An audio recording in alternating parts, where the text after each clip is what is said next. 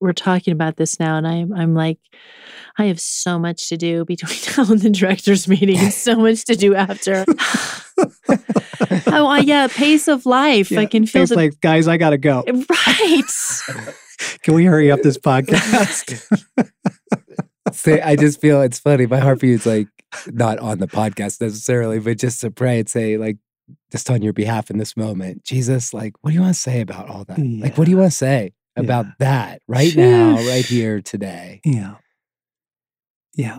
First off, you're free to go if you need to go. Oh no no no! I want to stay, and it's just real inside me, and and just even to go in this moment, breathe it, okay, Jesus, give me give me what I'm going to need. Yes. Please give me what I need. Right. Mm. And Yeah. immediately I just heard I will. So Yeah. that's good.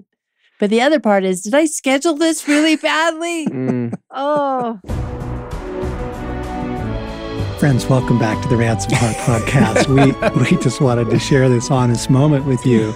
This is part two of a conversation about sustainability. Like, w- what is a life that is sustainable? And we just needed to, Oh man. we needed to let you into the honesty. So Yes. um, you've tuned into the Ransomed Heart Podcast with Stasi and John Eldredge, Morgan Snyder. What are some choices? Was where we left off last time. What are some of the things that you've tried to implement, knowing that interruption comes? What are some of the things you've tried to implement towards a sustainable hmm. life? Morgs, can you just name a couple? you know, we're in the a decade of maximum activity, right? We have budding teenagers and it's carpooling and wow, just the amount of external activity is staggering. And where my hope rises, um, and what I've seen is life is a breath away. Gone mostly are the big three days of solitude. Gone Right. are the half a day. Gone is a whole cigar. That's gone. Like a few puffs is Yeah. generous, right? Yeah. But life is close. Life is near. I mean, Stasi, I felt yesterday how you just described you feel today about Uh-huh. your schedule. And I had intentions of getting outside because one of my Mm. kind of spiritual practices is outside every day. Mm, And the worse the weather, in some ways, the better for my soul, just Uh-huh. to feel nature. Yeah. yeah. And so I get outside in some form every day. And yesterday I was going to get a, a long run in, and well, it didn't happen. Life got full and divine disruptions and interruptions and and work was full and I had to go get Joshua at lacrosse practice. Well, I have learned grab the micro, grab the pieces. God is actively initiating my Hmm. soul care mm. and so as soon as I turn to him and say, what's available? And, he, and so here was the pull is cram in more activity and get there just in time to pick him up. Mhm. That's the pull, right? Uh-huh. And then it was, well, I'll just park and go for a run, a, a short run, but I'll listen to uh some audios that I have to edit while I'm running. And then it was, nope. And then it was, well, I'll just listen to an inspirational audio, kind of like the Ransomed Heart podcast. like Jesus said, no, you've learned, just be with me be Mm. with me. So no headphones. And I'm running in Mm. suburbia, you know, a, a concrete jungle. And I took a 30 minute run. And afterwards, I budgeted time for two really important soulful things. One was some stretching in the dirt. So I'm literally Uh-huh. this little patch of just gross dirt and, and, and cactus. And I'm on the earth and I can feel my soul being revived. And we're talking like four minutes here, five Yeah. minutes. And then instead of just squeezing it in and getting Mhm. Joshua and blasting home to dinner, I budgeted enough time to just sit and watch him practice and Oh, and just watching my son and watching his body growing and and and the living parable of Mm. there are no shortcuts for Mm. practicing something that you want to grow in. Mm. And so here I am. My body's feeling better. I'm in nature and it's cold. Weather's moving in. I don't have the right layers, but I'm I'm feeling the kingdom reviving me and and we're talking about a few small choices in a very short amount of Yes. time Yes. but because God has compassion on my season he he multiplied its impact on my soul Okay, the, we're getting to a couple really helpful principles that I wanted to make sure we we included in this series, and one of them is this: when I am tired, weary, burnout, I feel like what I need, is, I, I need a week. I, I, I maybe Yes. I think I have to take unpaid vacation. I, you know, all those thoughts. Like Yes. I have to cancel everything.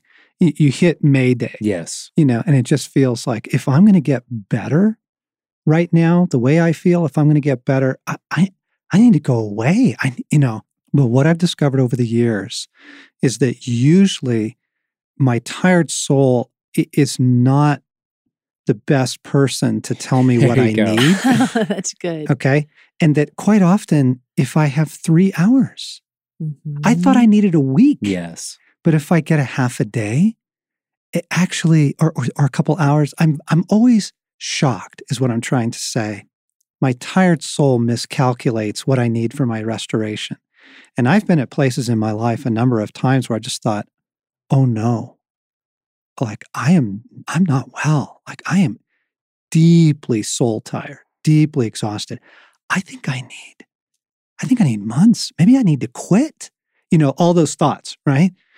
When in fact, it was the two day weekend that I protected that I come back from and I'm completely renewed. And like, really?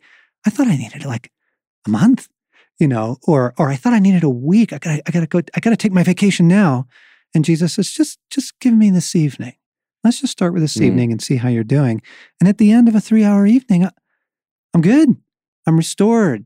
Um, so that's just one principle. Your your tired soul will often overreact Yes.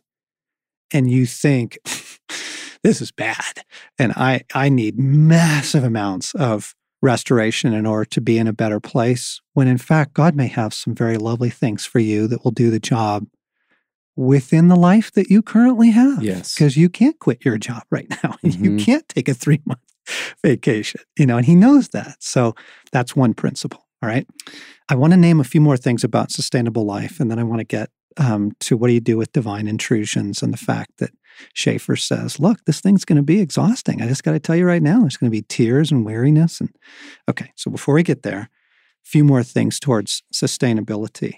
Morgan, I know you and Cher, you guys shared on a podcast at some point, like you stopped bringing your phones into the bedroom. hmm Like no news before bed, Oh, no yeah. texting before bed, no, you know, just little boundaries Right. little boundaries that we can begin to kind of set up in our life. I don't look at my phone first thing in the morning. You know, I, I get tea and prayer. You know, I get I feed the dogs. I breathe. Little things like that.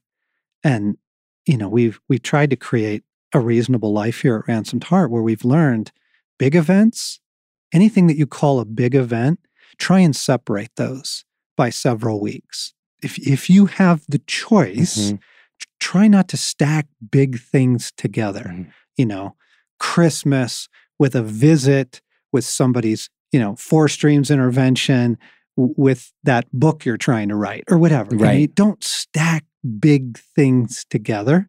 Try and spread those things out. That's one thing we've learned Mhm. uh, about sustainability. Can we name a couple others? That just- Sure. Like another one for me, I'd call it the liturgy of life, but building in liturgy seems to take away the fatigue of choices. For Mhm. example, like one of the family liturgies we have is f- uh, pizza night. We make pizza every Friday night. And we found this rhythm of it takes off the decision of Uh-huh. what are we going to do? What are we going to eat? Sherry doesn't have to cook Yep. whatever's in the fridge, we make pizza out of that. We don't go to the store, Yeah. right? And Yeah. it's not a social night, it's just our family Mm. because I'm aware on an average week, I'm pretty vulnerable on a Friday just because Mhm. I've given a lot to a lot of people. It's not a good night to engage people. Yeah. And so we make it family. We always have pizza, and I make the pizza with the children. And there's just a liturgy to that that helps us with the fatigue that comes from even choices. And that's an example of of quite a few liturgies we've just built into a yeah, weekly we schedule. always do this. yes, And then that way, every, the family and everybody gets into a rhythm Right. of it. Right. Yeah. Yeah, that's good. You have a smile on your face. eh? I I am not doing this well right now. I am really aware that I'm in a season where I have not protected my life and a sustainability and I, I'm aware of what I used to do. You have eyes on my life. Am I doing anything, John? Um, See, he can't think of anything no, either. hang on, hang on. I, I, I think you're feeling some accusation Uh-huh. and you're feeling overwhelmed, when in fact you actually live really well. You actually live really well. And so last Sunday, here's the story from last Sunday. We had a day off. I came out and I said, I have an idea. Why don't we go down to the river, which is about an hour and a half away? Let's take the dogs. Let's go down. Let's just play. Let's have a picnic kind of thing. And your reaction was, no way. I have to do laundry. I'm I'm the- overwhelmed. I've got so much with the bills to do. They are a disaster. I need to work on this, and I will feel so much better at the end of the day if I do these things. But right, it was coming from a place like not letting your weary soul make these decisions. It was coming from Yeah. a place of weariness and being overwhelmed. definitely overwhelmed. Yeah. So so we stopped and I said, okay, fine. Let's take the pressure off the day. We don't have to go anywhere. So that's important. That felt really good. take the pressure off, right? And then why don't we pray a little bit? And especially about feeling overwhelmed and that sort of thing. We had this really significant time of prayer, Very. after which Right, my heart rose to the surface and I said, let's go to the river. Yay. Still with laundry, still with bills. Right? It's not, it's shrunk. Yes. it had shrunk. Yeah. Yeah. And the thing is, we went down, we had a lovely time, picnic, da da da, got back, and it was only a- Right. a, four hour block Yeah. to get away. And it was sufficient. It Mhm. was lovely. We were we were renewed by that, Mhm. right? And even we're able to get into some things in the later. I mean, you know, I finished our taxes. Like there were some things that still needed to do. Right. And because of the space and the room for our souls, it led us to have one of the best conversations Mm. in our lives. Yeah, You know, from for drive. me Mm, personally and that totally, drive, a real totally was huge. but it had we had to have the space for it. Yeah. Okay, so here's another couple examples. Little stuff, little things. So the other night, uh, we were making dinner and I was kind of driving that. Um, and you said, I feel really rushed. I feel really pressured right now. Could, could we not eat at six? Could we eat at 6.15? Right.